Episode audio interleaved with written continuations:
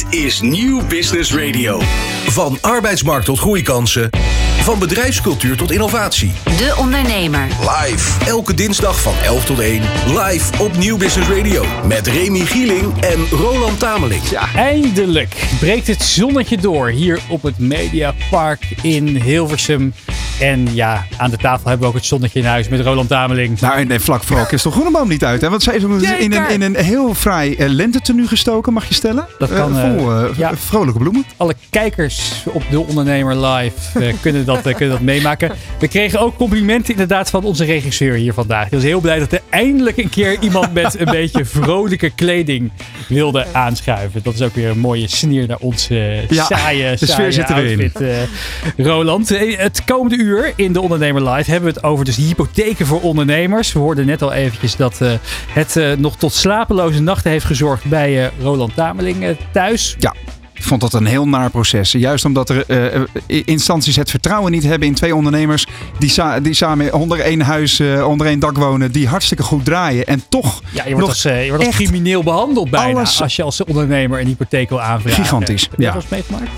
Nee, maar je hoort het wel ook bij medewerkers dat die soms heel veel problemen hebben om, om hypotheken aan te vragen. Zeker omdat er steeds meer mensen alleen wonen. Ja. Dat is wel een ding. Dat je soms wel ja, een partner moet hebben om een hypotheek aan te vragen. En dan hebben we nog zo'n Hugo de Jonge die dan uh, zegt tegen die vrouwen: ja, neem een man om. Uh, ja, neem een rijke vent. Vinden. Ja, verschrikkelijk toch? Blunder was dat ja, heel erg. Ja. Minister de Jonge, echt, ja. Uh, ja. Nou, ik wil echt totale onkunde van, van, van die kant.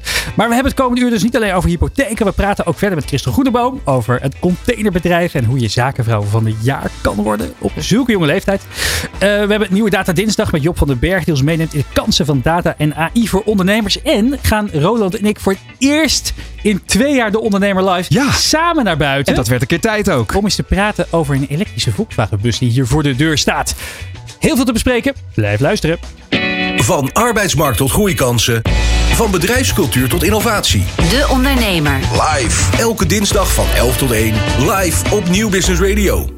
Op elkaar. Ja, en het is maar goed dat Roland natuurlijk autokenner van ons twee is. Want hij zegt dat heel duidelijk. Het is een Opel die hier voor de deur staat en geen Volkswagen. Ja, wees geluk. Wees, weet je, ik schrijf AI ook achterstevoren. Dus wat dat betreft uh, uh, hebben we fijn dat we allemaal onze expertise hebben. Zo blijkbaar weer.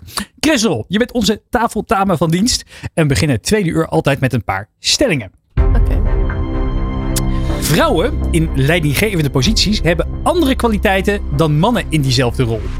Ja, mee eens. Uh, ja, vrouwen denken wel anders. Ze hebben minder haantjesgedrag. Ze zullen wel minder, groot, snel, minder groeien, maar ze nemen ook wel minder risico.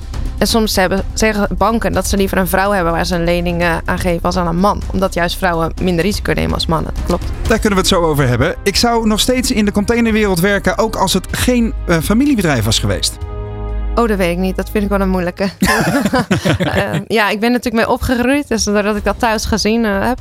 Ja, anders had ik misschien wel iets heel anders geworden. Kok of zoiets had ook gekund. Want je vertelde uh, dat je als vierjarig meisje al ja. aan het genieten was van de, de, de geur van de, las, van de lassers die in de werkplaats aan ja. de gang waren. Hè? Dus dat, dat zaadje werd al vroeg geplant. Ja, omdat ja, we woonden ook een tijdje boven de zaak. Dus ik heb letterlijk leren lopen in, ja, in de zaak.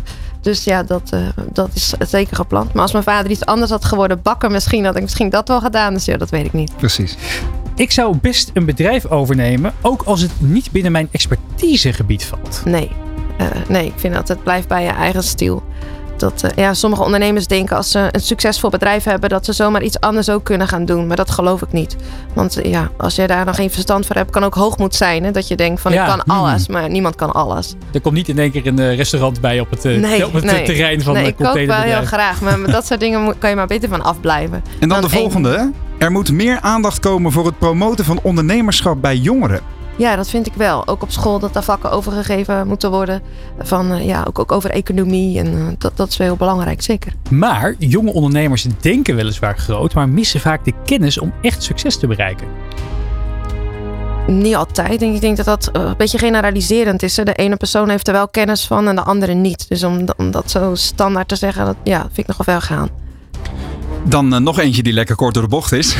Boeken schrijven leidt af van mijn rol als leidinggevende. Nee, nee, het kan wel samen. Want doordat ik managementboeken schrijf, lees ik ook wel weer veel andere managementboeken waar ik ook wel weer goede ideeën heb voor mijn eigen bedrijf. Dus dat kan en en. Ik ben een lastige baas om voor te werken. Oh, dat weet ik niet. soms denk ik, ik kan soms wel eens geïrriteerd zijn. Of ja, korter, de bocht.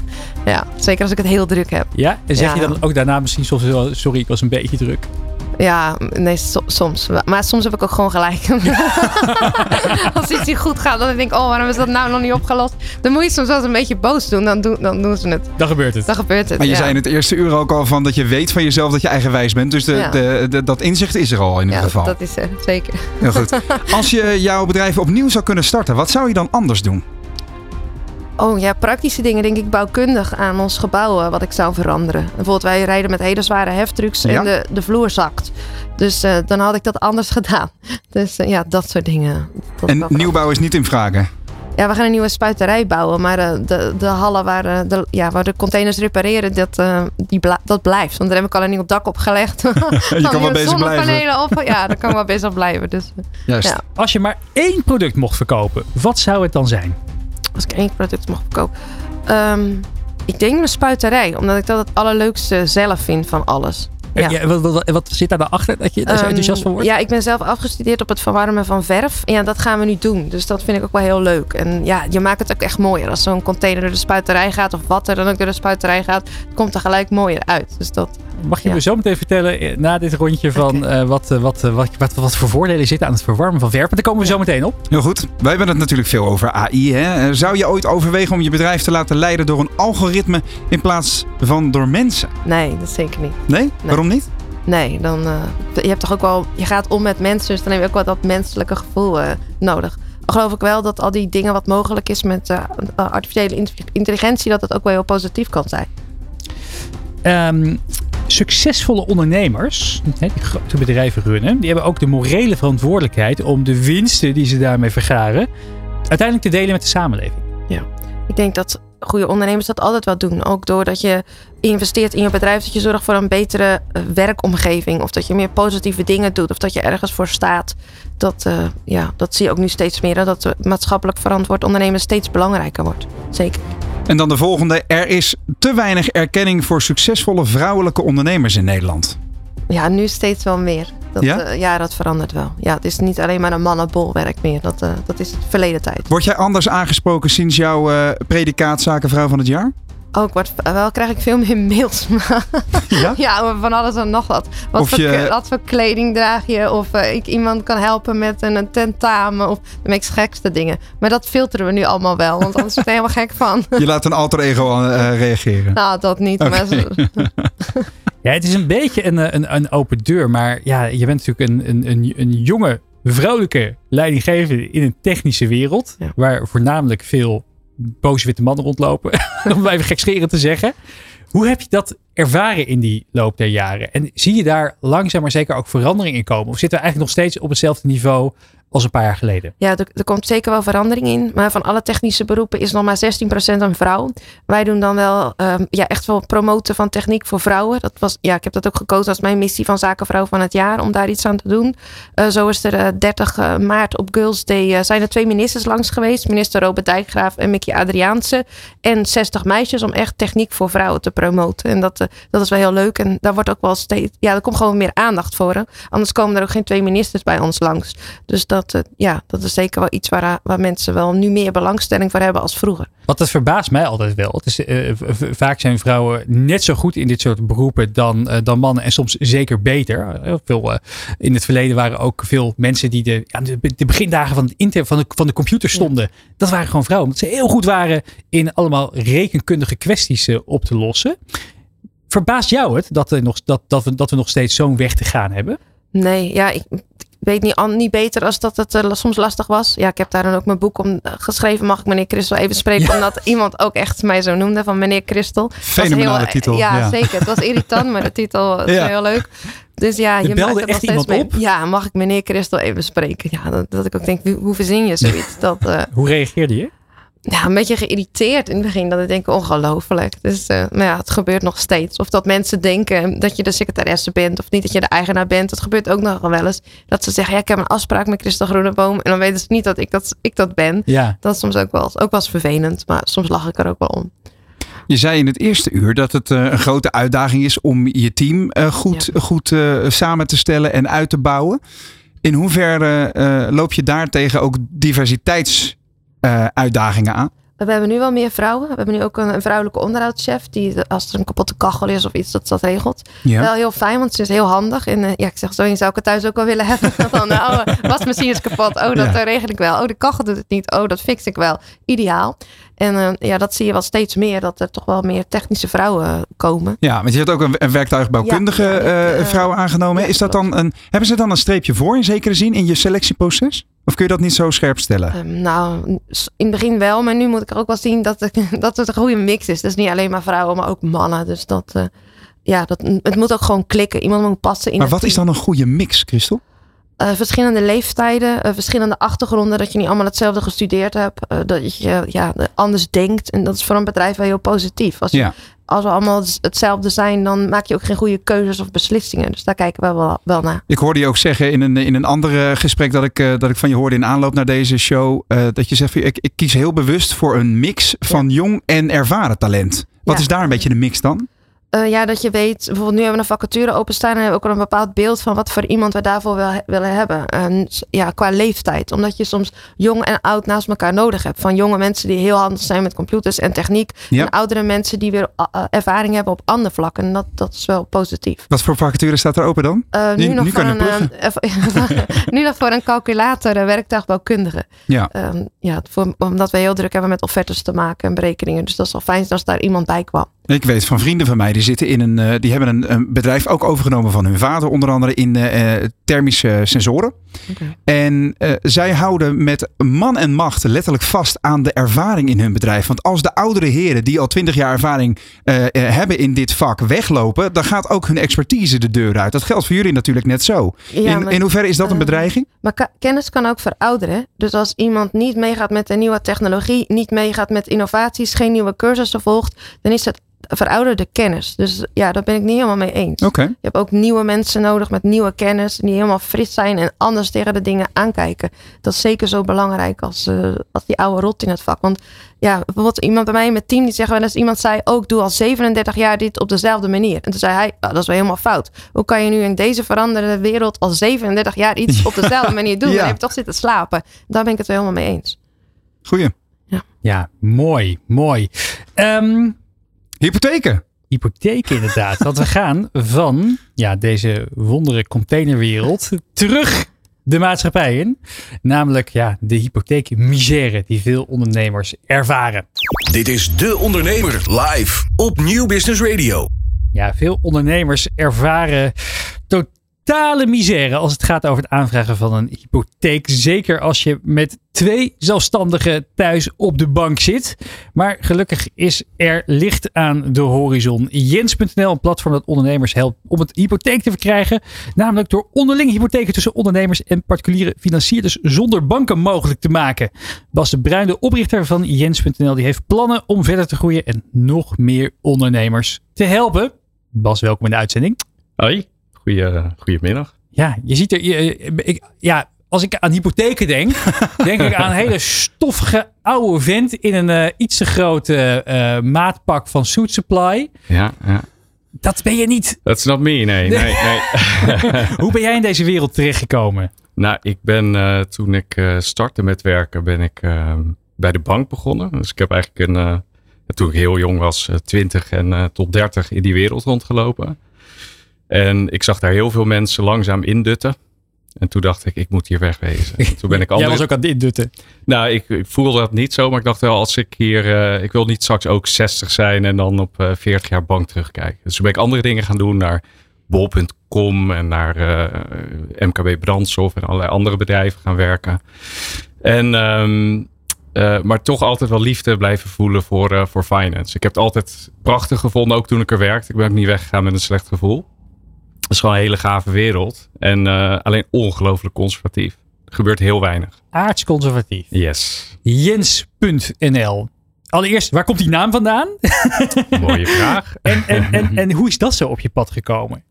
Ja, Jens is ehm, als naam slaat het eigenlijk terug op Denemarken. Het is een Deense naam. En er is in de 19e eeuw een grote stadsbrand geweest in Kopenhagen. En daarna hebben ze een hele woning, eigenlijk ze hebben de hele stad moeten herbouwen. En toen het uh, woningfinancieringssysteem ook veranderd. En Denemarken is het enige land, uh, nou, in ieder geval wat ik weet, uh, waar consumenten direct van de geldmarkt lenen. Dus er komt niet een bank tussen, zoals in Nederland, met percentages. Maar je leent van de kapitaalmarkt. En de banken zijn eigenlijk niets meer dan een administrateur. Dus zij doen alleen maar administratie voeren voor die klant. En dus je had nu met die hele lage rentes in de laatste jaren, waren in Denemarken mensen die geld toekregen op hun hypotheek. Het is echt waar. Het klinkt, klinkt bijna te mooi om waar te zijn. Zitten, zitten daar ook nadelen aan, dat systeem daar? Nou, voor sure, ik weet niet. maar dat is natuurlijk wel een, de, de reden waarom eh, financiële instanties in Nederland zo moeilijk doen. In, in het geval van ZZP'ers, die ook al kun je drie goede jaren aantonen enzovoorts. Dat er blijkbaar toch een soort van, al is het maar gepercipieerd risico zit aan, uh, aan ondernemers, zelfstandigen, die wellicht uh, wel eens om zouden kunnen vallen of zoiets dergelijks. Ja. in hoeverre zijn jullie daadwerkelijk, of is deze vorm van hypotheken daadwerkelijk een, een oplossing daarvoor? Ja, dus wat Jens doet, is eigenlijk uitgaan van vertrouwen en van het reële risico. Dus het echte risico wat er is.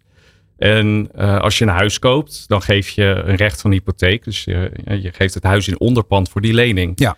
Um, eigenlijk kan het niet heel veel veiliger voor degene die het geld verstrekt dan dat. Hè? Je hebt een huis, huis redelijk waardevast. Uh, dus waarom nou juist hypotheken zo ongelooflijk gereguleerd zijn en ook ja, mensen daar zo in klem worden gezet, zoals jij dan, uh, Roland? Mm -hmm. Ondertussen is het wel gelukt hoor, voor de duidelijkheid. Dus ik, ik zit nu 30 jaar helemaal veilig. Helemaal vast. Gelukkig. Ja, helemaal vast ook. Maar, uh, maar mooie maar, lage mandlasten enzovoorts. Dus, uh, maar uh, dat hele proces, laten we daar eens even op inzoomen. Want hoeveel makkelijker maak je het dan door de hypotheekverstekkers, de klassieke hypotheekverstekkers, even aan de kant te schuiven? Um, ja, we maken het denk ik makkelijker en moeilijker. Dus... Oh, heerlijk. Dat, ja. Dit is dus precies het gevoel dat ik heb bij het aanvragen van een hypotheek. Je wil dat het makkelijk is, maar het is vaak moeilijker. Hoe, hoe zit dat dan? Ja, dus het, het hele aanvragen, alles wat daarbij komt kijken, de informatie. Ik denk dat we dat veel makkelijker maken. Um, maar uiteindelijk uh, bieden wij uh, een systeem aan waarmee je in eigen kring hypotheken sluit. Hè? Dus het zijn normale mensen die het geld verstrekken. Um, nou, we hebben daar twee smaken in. Je kan zelf die investeerders aandragen. Dus dan ken je ze al of je ja. gaat er naar op zoek. Je vindt ze. Uh, daar heb je vrij veel controle. Maar wij bieden het ook aan dat je het op ons platform kunt aanbieden. En je zou dat een soort crowdfunding uh, kunnen noemen. Uh, wat het niet is, maar het maakt niet uit. Mm -hmm. het, een soort van crowdfunding. En dat, dat proces daar naartoe vergt heel veel zekerheid voor die mensen. Je moet zeker weten dat jij oké okay bent. Ja. En daar stoppen wij veel energie in. En daar moet je als klant ook wel de nodige energie in steken. Want om het even plat te slaan. Je noemt het een soort crowdfunding wat het dan niet is. Maar het, het heeft parallellen omdat je het bij diverse investeerders gaat halen. Exact. Zo gezegd. Oké. Okay. Exact, ja. ja. Zit daar ook nog ja, bepaalde uh, uh, voorwaarden aan? Of, of wat, wat is een beetje een, een gemiddeld bedrag wat wordt gefinancierd via Jens bijvoorbeeld? Ja, het gaat snel om tonnen. Um, dus echt wel om volwaardige hypotheken. Um, en het, het verschil met de bank is eigenlijk wat de bank doet, is je eindeloos dood analyseren. Zeker als ondernemer. En het verhaal van Nieuws wat jullie uh, gepubliceerd hebben. Nieuwsmeisje van Moonback, ja. Ja, die uh, moest 43 documenten opstellen, accountantsverklaringen. Die is daar maanden mee bezig. Is en net toen hij dacht dat hij het rond had, toen kwam de bank van nou, of je toch nog even 5% van de koopsom wil storten. En dat soort verrassingen die uit je dode hoek komen. Precies dat, dit. Ja. Elke drie maanden je KVK-inschrijving hernieuwen, omdat die na drie maanden niet meer geldig is. Hoe dan? Ja, echt on onvoorstelbare regeltjes allemaal. Ja. ja. Nou, dat, dat is wat wij makkelijker maken. Dus okay. het wordt niet alleen maar moeilijker. uh, dus het gaat uit van vertrouwen. Wij zagen mensen goed door. En we, wat wij bij Jens doen, we laten zien hoe je ervoor staat. Dus, uh, en uh, wij kijken naar alles.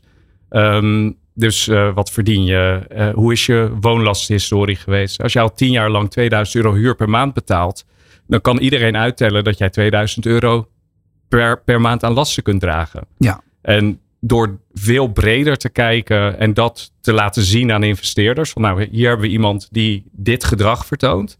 Um, ja, nodigen wij investeerders uit om in te stappen in zo'n hypotheek. En dat begint steeds beter uh, te lukken. Nou is die financiële markt, je noemde het net al eventjes, aardsconservatief.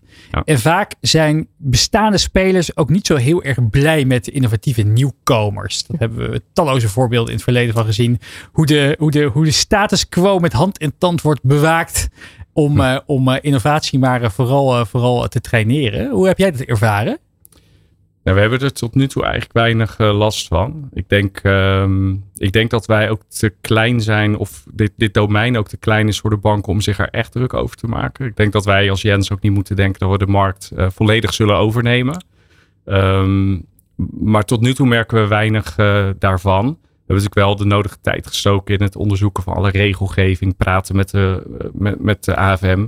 Uh, omdat we natuurlijk ook niet willen dat wij uh, dingen zouden doen uh, ja, die echt misgaan, zeg maar. Hoe, hoe lopen de zaken? Hoeveel, hoeveel, hoeveel huisjes, huisjes klinkt heel, heel denigrerend. Heb je al gemolken? hoeveel, hoeveel, hoeveel, huisjes gaan er per maand over, over de schutting? ja, de, je moet het zo zien, wij zijn met familiehypotheken, dus hypotheken in eigen kring zijn we al jaren aan de weg gaan timmeren. En dat gaat nou, goed en ook op steeds grotere schaal.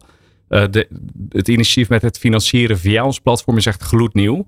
Dus uh, aan alle luisteraars. Uh, de opdracht heb je nog een paar ton in de achterzak ja, zitten. Nou ja, als je op zoek bent naar uh, zeg maar rendement in, nou ja. in een 5% die orde. Zonder heel veel risico, dan is het best een, best een interessante optie. Dat was natuurlijk wel een inter interessante ja. vraagstuk ook. In het verleden waren die uh, rentes gewoon historisch laag. Dan kon je nou, soms inderdaad voor bijna negatieve rente kon je je huis financieren. Tegenwoordig zit hij alweer op 4,4,5% voor 10 jaar of zoiets. Even een ballpark figure. Uh, is, het, is dat ook de reden waarom het nu weer interessant is geworden voor ondernemers om dit te gaan doen? Ja, zeker. Dat heeft ons ook heel erg geholpen. Je moet weten dat toen wij dit, deze oplossing begonnen te ontwikkelen als twee jaar geleden. En toen stond die rente op anderhalf procent. Toen heb ik daar, hebben wij daar wel ja, er wel zenuw over gehad of, of dat dan aantrekkelijk genoeg zou zijn. Ja. Dus we hebben, we hebben het renteklimaat heel erg mee uh, bij Jens. Ja. ja. Nog even wellicht handig om uh, de connectie met Niels Meijsen van Moonback uh, en een van de bloggers op de ondernemer.nl even te, te duiden. Niels heeft daar inderdaad een, een blog over geschreven bij ons op de site hè, om zijn eigen ervaring te delen. Waarbij hij ook gewoon plat zegt. Ondernemers worden gediscrimineerd in hypothekenland. Nou, dat hebben we nu wel kunnen vaststellen. Hè, want zijn vrouw werkt in loondienst, had genoeg aan een loonverklaring en een werkgeversverklaring en klaar. En hij moest dus 43 documenten um, inleveren. Hij klankborde dit bij andere ondernemers. En uh, moest door heel veel bureaucratische hoepels springen, 43 documenten uh, inleveren.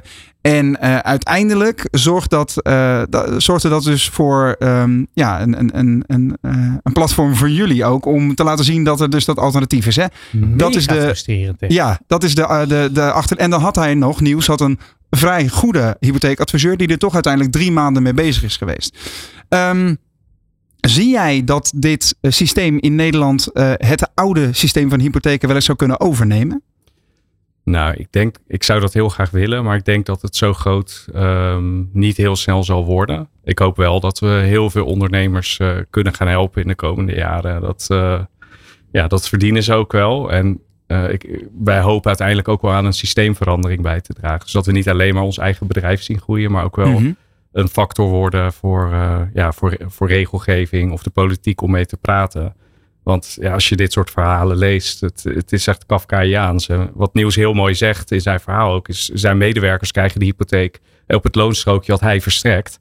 En hij zelf uh, moet uh, maandenlang door hoepels springen. Hij heeft bij de gratiegods gekregen, want het scheelde niks of had het helemaal niet rondgekregen. Mm -hmm. Dus dat is een hele bizarre situatie uh, die we met elkaar gecreëerd ja. hebben. Christel, je zei eerder in de uitzending al dat jij het zelf niet zo hebt ervaren. Gelukkig ook maar.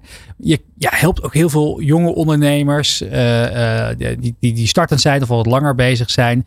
Heb je, hoor je dit soort verhalen wel eens? Dat ze zeggen van ja, het is, het is gewoon zo lastig voor mij als ondernemer om een hypotheek te krijgen. Ik ken bijvoorbeeld verhalen van ondernemers die al 10 of 15 medewerkers een hypotheek hebben geholpen voordat ze zelf eindelijk een keer bij de bank geholpen werden. Ja, je hoort het zeker. Maar je hoort het ook bij uh, medewerkers die bijvoorbeeld een grote studieschuld hebben. En dan dus komt die studieschuld daar nog eens boven. Dat tellen ze er dan bij om een huis te krijgen. Met een mooie uh, bonusfactor erbij ja, om nog minder hypotheek te kunnen, uh, kunnen krijgen. krijgen. Wat ik me wel afvraag. Um, je, ja, je, je, zoekt dan die investeerders die daar dan geld in steken. Maar wat nu als je echt een zepert hebt? Hoe, wat heb je dan voor buffer voor die mensen? Want die krijgen dan 5% rendement.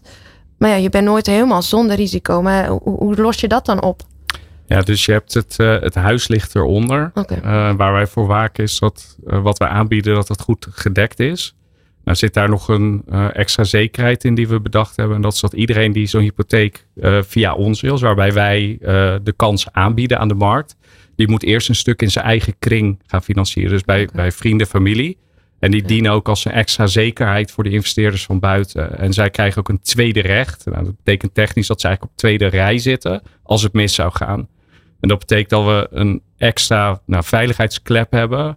ehm, zodat de vragers bij ons, dus de mensen die het geld komen vragen, ook vanuit de eigen kring mensen meebrengen die zeggen van jij bent oké. Dus wij kijken eigenlijk op heel veel factoren, niet alleen maar financieel, maar ook vertrouwen. Vanuit de eigen kring nemen we mee om zo'n financieringskans aan te bieden.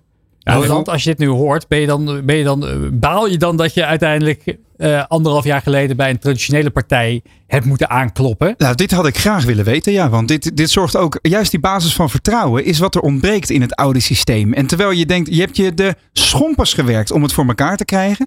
En je wil, er zit ook een bepaalde tijdsdruk op, want wij hebben nog met die lage rente dus kunnen oversluiten. Nou, dat wilden we heel graag. En op een gegeven moment, tijdens ons proces, begon die rente te klimmen. En toen zeiden ja, eh, grote kans dat het niet gaat lukken. Nou, toen ben ik dus inderdaad echt stampij gaan maken van jongens, eh, dit ligt niet aan mij hè, dat het nu niet gaat. Want eh, Nationale Nederlanden bijvoorbeeld is zo'n partij die zegt ja, eh, daar staat inderdaad een blauwe krokodil, eh, maar u heeft niet het juiste formulier. Nou, je wordt er gewoon gek van. Dus op het moment dat je inderdaad wat goede partijen om je heen hebt en er is een basis van vertrouwen, dat vind ik überhaupt een heel goede manier eh, eh, om, om, om huis op te bouwen, zou ik maar zeggen. Ja. Bas, ambitie. Over twee jaar. Hoeveel huizen, hoeveel ondernemers hebben we dan gefinancierd via Jens? 5000. 5000 binnen twee jaar. Is Ik had nog één vraag trouwens, eh, Bas. dat Eh, ambitieus? Ik weet het niet. Dat is ambitieus. Dat is ambitieus.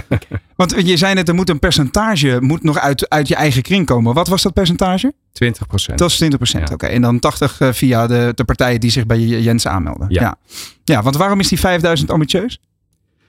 Ehm, omdat het er een heleboel zijn. Het gaat, eh hypotheken zijn veel, veel al snel een hoog bedrag. Dus als je 5000 hypotheken uitdrukt, keer een half miljoen. Nou, ik kan de reeks soms zo snel niet maken, maar het Ja. gaat eh, over honderden miljoenen dan. Eh, en dat geld moeten we wel uit de markt zien te trekken bij particulieren.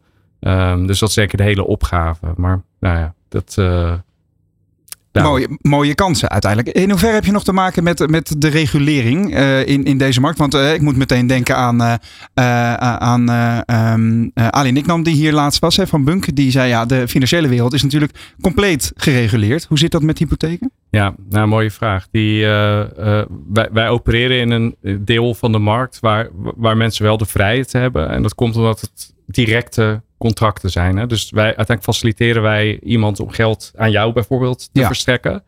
Nou, wij regelen dat. Wij, wij maken alle contracten. We hebben ook een soort internetbankieren systeem waar je het allemaal op managt. Maar uiteindelijk is die lening direct van A naar B. Dus van de geldgever naar de geldlener.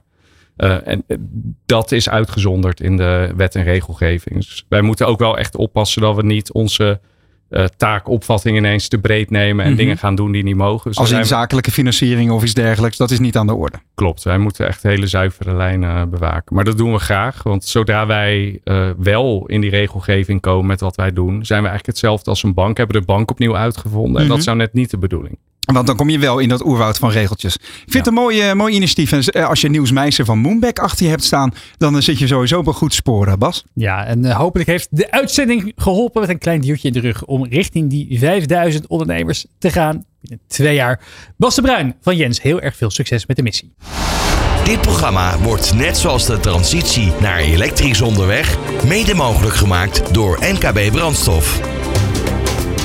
Roland Tameling, we staan hier op het Mediapark voor de radiofabriek. Al twee jaar lang sta jij hier iedere dinsdag voor de ondernemer onderweg. Maar ik mag vandaag de honneurs waarnemen, want ik mag jou interviewen. We staan hier voor een elektrische Opel bus. Ja. Want jij hebt een ontzettend bijzonder project hiermee gedaan.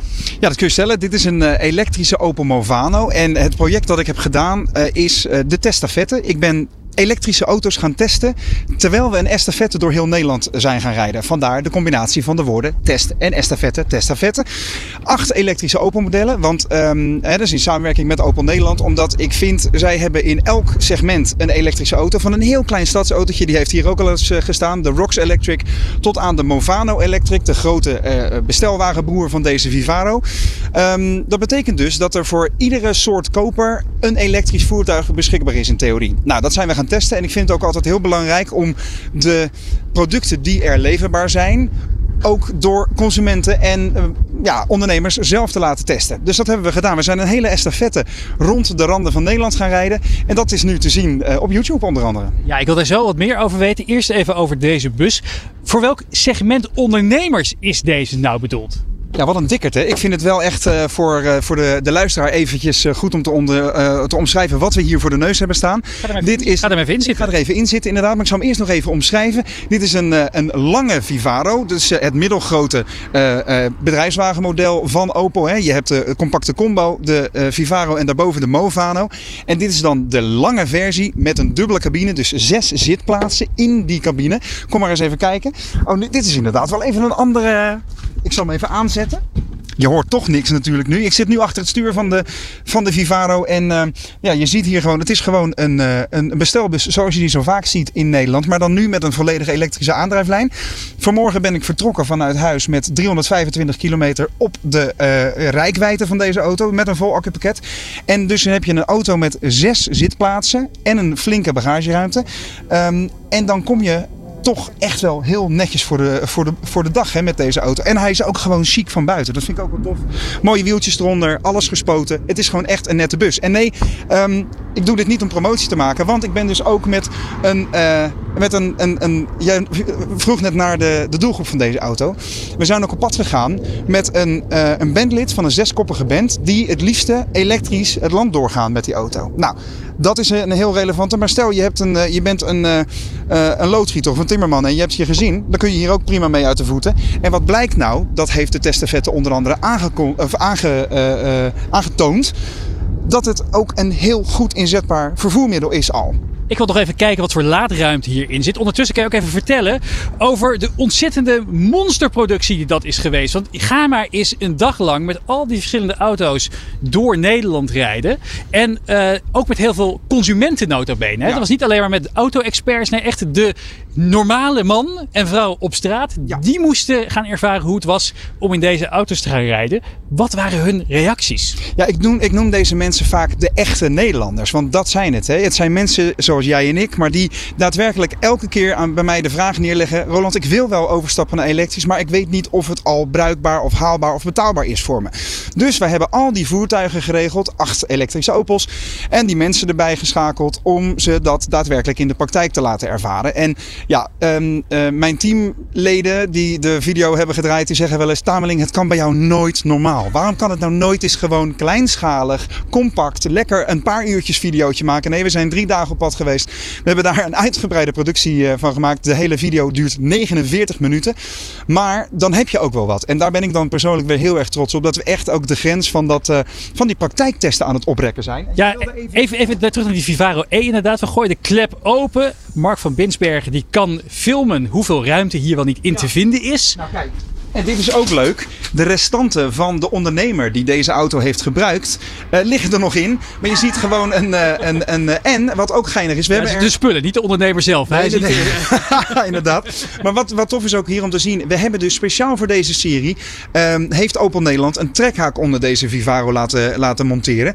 Want er kan ook gewoon een aanhanger achter van 1000 kilo. En dat zijn we dus ook in de praktijk gaan uittesten. En dat zie je binnenkort. Nou, en met zes zitplaatsen, met zo'n ruime bak kan je inderdaad als, uh, als uh, nou, succesvolle Nederlandse band prima het land elektrisch doortoeren. Je bent ook autojournalist van beroep, dus je moet ook een paar kritische noten kunnen verzinnen. Wat, wat, waar zou je nou van zeggen, nou in de volgende versie zou Opel hier nog op kunnen letten? Ja, bij deze Vivaro moet ik zeggen, die is wel echt al, past heel goed bij de inzetbaarheid van de ondernemers die, die, die deze auto willen inzetten. Um, tuurlijk, de actieradius is voor als je veel kilometers maakt. Ik wou net zeggen, 350 kilometer, dat ja. kan wel wat ruimer. Maar wat je, zeker, uh, je zult ook zien dat de komende jaren de aandrijflijnen efficiënter worden, dat de accupakketten efficiënter worden en dus dat je grotere actieradii krijgt. Waar ik um, een grotere uh, kanttekening bij zet, is, het, um, uh, is de sommige ja, modellen zijn nog niet helemaal op het niveau wat ze zouden kunnen zijn. Neem de Movano, dat is echt een omgebouwde, uh, omgebouwde brandstofbus. Letterlijk, ze hebben daar de telletjes in het, in het instrumentenpaneel. Daar hebben ze de wijzers afgehaald van de brandstof. Want er zit geen toerenteller in natuurlijk. Maar de schaal zit er nog wel. Nou, die is dus relatief simpel omgebouwd. Dat doen ze natuurlijk om vrij eenvoudig een auto in dat grotere bestelwagensegment zonder uitstoot te kunnen leveren. Want er zijn diverse ondernemers die dat nodig hebben voor hun bijvoorbeeld eh, bezorgdiensten in de stad. Nou, dat is allemaal, het staat her en der nog wat in de kinderschoenen. Maar wat je dus nu wel ziet, is dat er merken zijn die letterlijk voor elke eh, type ehm, klant of ondernemer een elektrisch alternatief hebben. Dat vind ik wel nu voor het eerst zie je dat in alle jaren eh, zie, zie je dat het daadwerkelijk zo is. Wat, eh, wat moet die kosten? Even onderaan de streep, want ondernemers gaan natuurlijk ook kijken van wat levert me op en wat voor investering zit daaraan vast. Waar moeten we aan denken bij zo'n Vivaro i? Ja, nou, eh, een paar weken geleden stonden we hier voor de deur eh, met een Mercedes EQV dubbelcabine. Dat is de, het, duurdere, nou, concurrentie, eh, de duurdere concurrent van deze auto. Die moest 94.000 euro kosten. Kun je wel dankzij allerlei subsidies zo'n 27.000 euro terugkrijgen via eh, de overheid. Maar hier moet je denken, eh 40, 50.000 euro heb je deze bus wel voor de deur staan. En dat is, ja, dat is een flinke meerprijs ten opzichte van de, de dieselversie van deze auto, die nog steeds leverbaar is. Maar dan rij je wel volledig elektrisch. En ja, ehm, goedkoop is anders, maar dit is wel een manier om op de toekomst voorbereid te zijn.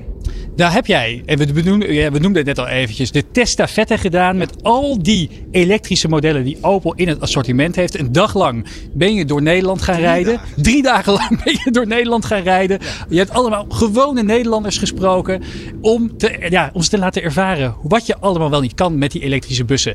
We hebben daar een compilatie van gemaakt, want 49 minuten lang uitzenden vonden we ook een beetje gortig. Maar we gaan er naar kijken. En luister, we gaan twee dagen lang op pad met acht verschillende auto's, elektrische Opels, acht verschillende testrijders, waaronder Marco. We gaan heel Holland elektrisch rijden. Elektrisch rijden, is dat al iets wat bij jou op de, op de agenda staat of niet? Zeker. Ja? Ja. Actieradius Ja. blijft wel een ding. Wat zou voor jou goed zijn? De Voldoende actieradius? zijn? Ja? Ik denk eh, richting de 6 tot 800 kilometer per, per, Per laadbeurt. Oké, dat is ongeveer twee keer zoveel als de meeste elektrische auto's nu. Denk ik wel. Klaar voor etappe nummer 2 en nu is mijn chauffeur Robert. Het CM.com circuit Zandvoort is voor jou gereserveerd. 100 km per uur op het rechte stuk, op de Tarzanbocht af. Ja, ja, ja, kleine curbstone mee. Niet in de grindbak. Eh, zoals hier op de afsluitdijk, dat wist ik echt niet. In die afsluitdijk hebben ze dus een soort proefopstelling gebouwd om energie te winnen uit de zoutconcentratie in water. Dus overal ter wereld waar je brak water hebt, zou dit als een duurzame energiebron kunnen dienen. Van de Corsa naar de Combo en daar staat Joey. Hé man. Wij rollen nu door het Drentse land op weg naar Hengelo. Bestelwagens die niet emissievrij rijden mogen vanaf een bepaalde datum straks binnensteden niet meer in. Bepaalde binnensteden. Vanaf welke datum gaat dat gelden? Ik denk vijf jaar, ik denk 2028. 2028 zeg jij? Zo. Het is al zo in 2025. Hoe is de Astra plug-in hybrid tot op heden bevallen? Eh, nou, het is in ieder geval een, ja, best wel een vooruitgang sinds de vorige Opels, vind ik zelf. Oké. Eh, sinds ze over is genomen door Stellantis in 2019, Ja, eh, heeft Opel echt vooral aan de ik hoor de brandstofmotor. Ik hoor de brandstofmotor. Ja, Dat was een euro. Oh jee. daar gaat een euro. Het is al donker. We gaan op pad met de Vivaro Electric. We gaan dus met de Vivaro een band naar hun volgende optreden brengen. Ja, de studio ligt net buiten, ervoor. Hè? We rijden nu eh, langs heen. En jullie treden vanavond op in. Nijmegen. Wat vind je van het aantal kilometers dat je haalt per acculading? In principe kun je dus van de ene kant naar de andere kant van het land, van links naar rechts. Ja. Dat kun je in één keer halen. Dus als jij gewoon waar je vertrekt en waar je naartoe moet, eh, goede laadmogelijkheden hebt, is dat wel prima. Hier zijn we wakker geworden in een sfeervol maar spierwit Limburgs heuvellandschap. Het is tijd voor de op twee na laatste etappe en dat gaan we doen met deze twee toppers, Rick en Ilse. had ik verwacht dat, dus dat je misschien wat meer zou moeten laden onderweg. Ja, En dat is niet het geval. nee. Volgens Opel kan deze auto in deze huidige versie eh, 338 kilometer per laadbeurt halen. Ja, dat klopt wel. Zou dat genoeg zijn? Ja, zeker. Ik werk gewoon eh, dicht, bij, eh, dicht bij huis. Ja. Eh, dus voor, voor, voor dat verkeer is die echt wel heel goed te doen. Oké. Klaar voor de volgende etappe en dat gaan we doen met Ronald. Goedemorgen man. Goedemorgen. En de grootste Opel van het stel, de Movano Electric, op naar Rotterdam. Hij geeft nu aan hoeveel kilometer? 194. 194. Nou, wat is jouw oordeel van zo'n actieradius bij zo'n bus? Ehm, ik, ik twijfel. Ik, ik, ehm, het zou eh, eh, 50 tot 100 meer zou net wat eh, fijner aanvoelen. Oké, Ja. maar is dat iets psychologisch of heb je in jouw ritten hiervoor al aangevoeld dat het... Ja, je zit toch net eh, op, een, op een aantal kilometers die iets lager zijn eh, als je aankomt bij huis. Dat je denkt, ja, en ik kan nog niet opladen thuis. Dus dat is onhandig. Dan moet ik ver weg. En ja, Ja. Eh, maar het is, ik denk als je hem in de stad goed gebruikt, waar de meeste toch gebruikt gaan worden, dan is het perfect. Er zijn in mijn ogen als vormgever nog wel wat verbeterpuntjes. Oké. Eh, ik vind namelijk bizar dat ik, ik heb een dashboard eh, met een, een, een snelheidsmeter, een toerental, toerenteller, Ja. eh, een brandstofmeter en een temperatuursmeter. Ja, voor ik heb de maar één- verbrandingsmotor? Ja, Ja. maar ik heb één wijzer. Ja, alle wijzers zijn er afgehaald. Ja. Hè? Het is duidelijk een omgebouwde eh, brandstofbus. Hè? Ja. Eh, Opel heeft duidelijk de noodzaak gezien van joh, we moeten iets bieden in dit grote segment dat zonder uitstoot rijdt. Inderdaad belangrijk voor ondernemers die in stedelijke gebieden willen. Dus die willen ook snel kunnen schakelen Ja. om in hun wagenpark zo'n grote bus neer te zetten. Ehm, dus het is goed dat hij er is.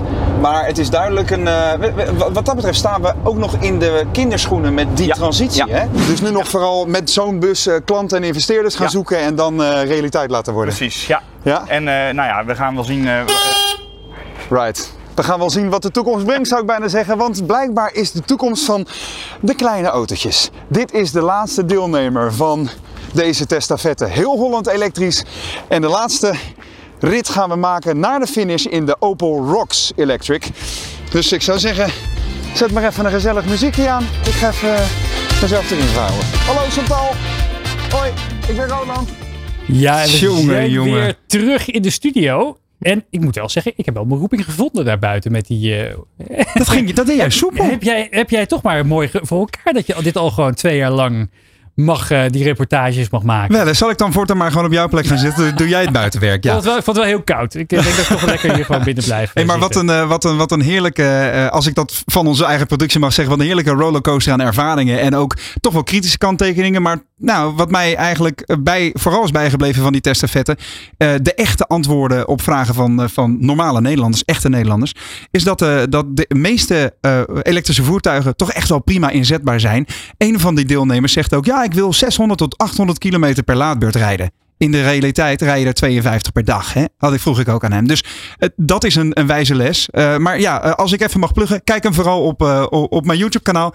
Uh, daar is de volledige 49 minuten. En dat is ook voor ondernemers echt wel interessant. Nou, misschien kunnen we zelfs een linkje plaatsen ergens in de beschrijving van de video. Ik weet niet hoe gul, gul de redactie vandaag is.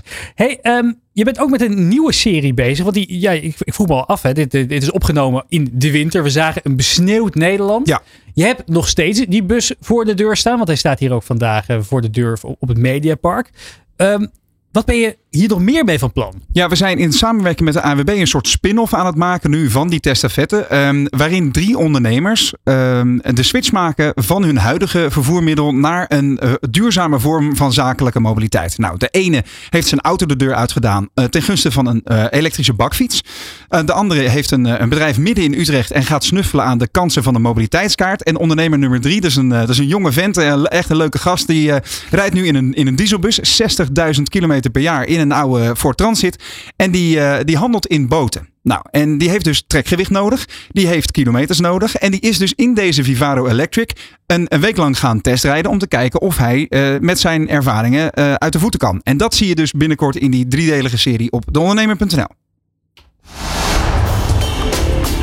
Dankzij MKB Brandstof weet je weer meer over de toekomst van mobiliteit voor ondernemers. Het kan altijd makkelijker dan je dacht. De Ondernemer. Live op Nieuw Business Radio. Ja, normaal gesproken in het, eh, in het laatste kwartier van de Ondernemer Live mogen we hier data- en AI-expert Job van den Berg ontvangen om ons te vertellen over wat data en AI kan betekenen voor ondernemers. Maar onze grote vriend Job is vandaag in het verre zuiden van het land en heeft daarom zijn bijdrage van tevoren opgenomen. Hij heeft het over de lessen, want hoe gaat AI jouw eigen baan leuker, interessanter en makkelijker maken? Afgelopen week gaf ik een presentatie aan een groep ondernemers, waarvan een groot deel een eigen advocaten- of accountantkantoor had. Toen ik vertelde over de ontwikkelingen op het gebied van kunstmatige intelligentie, waardoor taken geautomatiseerd kunnen worden, gebeurde er iets interessants in de zaal. De ene helft van de zaal schrok en werd stil. De andere helft werd enthousiast en wilde er meer over horen. Ik vertelde over de tool Do Not Pay, die geautomatiseerd consumenten kan helpen met allerhande juridische zaken. Zoals het terugvragen van je geld bij een geannuleerde vlucht. Of juridische hulp bij het aanvechten van een huurverhoging. Geen juridische steun van een mens, maar van een robot. Zo goed als gratis. De advocaten in de zaal voelden zich enigszins bedreigd door AI. Over het algemeen houdt een mens niet zo van verandering en is de eerste houding op veranderingen vaak sceptisch. De opkomst van AI kan het gevoel geven dat jouw baan overbodig wordt. Maar wat de personen kenmerkt die juist positief reageren op deze ontwikkeling, is dat ze kunstmatige intelligentie als een nieuwe collega zien, die werk uit handen gaat nemen. Vaak taken waar je energie van krijgt en je alleen maar blij bent dat deze geoutsourced kunnen worden. Zo sprak ik laatst een bedrijf dat laptops maakt en één FTE in dienst heeft die dagelijks de prijsontwikkelingen bij concurrenten monitort. Gaat die persoon zijn baan verliezen? Nee, maar zijn baan kan veel leuker en interessanter gaan worden. Een AI-tool kan het monitoren van hem overnemen. Hij of zij kan zijn tijd gaan besteden aan het analyseren waarom de prijzen veranderen of wat voor strategie we moeten gaan hanteren. Het werk wordt er alleen maar leuker en uitdagender door. Het interessante is dat er in het verleden honderden beroepen zijn veranderd en veel interessanter en leuker zijn geworden door de komst van nieuwe technologie. Denk bijvoorbeeld aan de lampaansteker. Deze persoon moest letterlijk de lampen langs de straat aansteken. Toen de tijd waren dat nog kaarsen of olielampen. Met alle respect, maar het is vrij saai en ondoenlijk om iedere dag, zeven dagen in de week, dezelfde lampen aan of uit te doen. En dan moet je ook nog voorstellen dat er nog wel eens een kaars diep in de nacht uitging. Uit onderzoek blijkt dat tot 2030 slechts 4% van de banen zal verdwijnen door AI. Dus zo snel zal het niet gaan op korte termijn. Maar na 2030 is de verwachting dat het veel sneller zou gaan.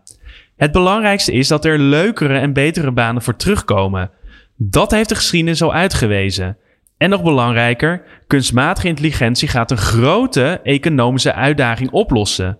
En dat is dat we vele malen productiever worden. Veel meer werk kunnen verzetten dan voorheen. Dat betekent dat de return on investment van arbeid veel hoger wordt. Daarmee wordt het juist interessanter om niet robots, maar juist mensen in te zetten. Paradoxaal genoeg. Maar dan wel voor taken die robots niet goed kunnen doen. En dat zijn de leuke banen die creativiteit, strategisch denken en emotionele vaardigheden vragen.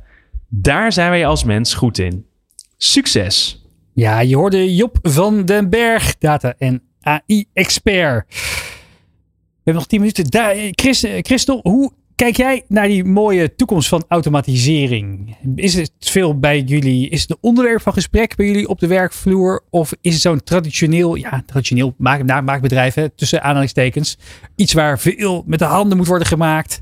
Ja, zijn de robots daar nog ver vandaan? Nee, uh, het is zeker een onderwerp van gesprek, want wij zijn heel veel bezig met digitaliseren. En je zit ook met je ja, administratie. We hebben nu ook automatische bankkoppelingen, dat bankafschriften automatisch ingeboekt worden, inkopers uh, scannen herkennen. Dus ja, voor, bij ons van de boekhouding is dat gewoon veel fijner. Dus hij heeft wel gelijk, dat als je het omarmt, dat je werk leuker wordt, omdat je heel veel werk niet meer hoeft te doen, omdat dat automatisch kan gebeuren. Dus ik vind dit wel heel fijn. En ook wel met bepaalde dingen. Ook, ja, in het begin is dat lastig. Ook hoe meer je gaat digitaliseren. En daarna kan je het niet meer missen. Bijvoorbeeld dat automatisch inboeken wat bij ons nu gebeurt. Dat je enkel na hoeft te kijken of het wel goed is. Dat, dat is zo fijn. En dat, ja, dat is allemaal wel mogelijk. Het gaat natuurlijk steeds verder. Ik denk dat ook met veel dingen is. Dan neem je met je auto dat je zo'n knopje hebt dat die automatisch het licht aan doet. Dan kan je ook niet meer uh, missen. Dus ja, als je er goed mee omgaat, dan uh, is het alleen maar fijn. Roland? In hoeverre is uh, kunstmatige intelligentie of algoritmes een manier om de containers zelf, of dus jullie product zelf nog te innoveren? Uh, ja, je, we hebben vroeger ook wel gewerkt met lasrobots en dat soort dingen. Dat kan natuurlijk allemaal wel. En, en ja, in de spuiterij heb je ook automatische robots. Ja. Uh, dat ook. Ja, wij nee, maar ik bedoel, zeg maar, de, stel er gaat een, een container, uh, die wordt neergezet in de, in de Sahara of bij een militaire operatie. Ja. In de container zelf zit natuurlijk al heel veel technologie. Ik kan me voorstellen dat daar ook, zeg maar, in de container nog specifiek zaken door slimme technologie te verbeteren zijn. Zie je daar kansen? Ja, dat denk ik wel. Dat, dat, steeds meer, uh, dat er steeds meer mogelijkheden zijn. Is dat je denkt van, oh nee, dat, dat kan niet. Maar ja, waarom niet? Ja, Hoe zorg je dat je weet wat er mogelijk is binnen het bedrijf? Zitten daar al mensen op bijvoorbeeld? Ja, uit interesse. Dus ik denk, ja, wij hebben Ja. iemand die echt enorm goed is in digitaliseren. Dat noem ik ook ons digitale brein. Ja. En die houdt zich daar wel mee bezig. Maar ja, vooral nu zijn we vooral bezig met eh, ons eigen digitale systeem om dat steeds beter te krijgen. Ook dat we steeds meer dingen automatisch doen. Dus dat, eh, dat, dat is wel fijn. Dat is dan vooral de achterkant van de operatie. Ja. ja. Maar daar de- begint het ook wel. Ja, Want hadden de luisteraar nog één eh, antwoord ook zijn we verschuldigd. Namelijk jouw fascinatie voor, eh, het, voor warme verf. Oh, verf. Ja. Wat, wat was dat ook alweer? En waarom is dat zo'n bijzondere ja, nieuwe technologie in die markt waar jullie in zitten? Eh, ja, nu kan dat eindelijk. Want eh, ja, toen ik begon eh, in het bedrijf overnam, toen liepen alle pompen en alles vast toen we de verf gingen verwarmen. Dat was wel een heel ding. Dus zijn we ermee gestopt. Maar nu is, is er weer nieuwe technologie waar het dus wel mee kan. En dat is, ja, je gebruikt geen tinnen meer, geen oplosmiddelen meer. Dus het is eigenlijk ja, een veel schonere manier van werken. Eh, doordat de, ver- eh, eh, verf verwarmd opgebracht wordt, heb je een betere kwaliteit, hogere glansgraad, een langere levensduur. Dus er zitten wel heel veel voordelen aan. En je verbruikt ook veel minder verf. Dus dat is ook nog fijn. En dit was het onderwerp waarop je bent afgestudeerd. Ja, dat heette toen de hot painting pot. Maar in de praktijk werkte dat niet, omdat ja, de poppen gewoon vastliepen.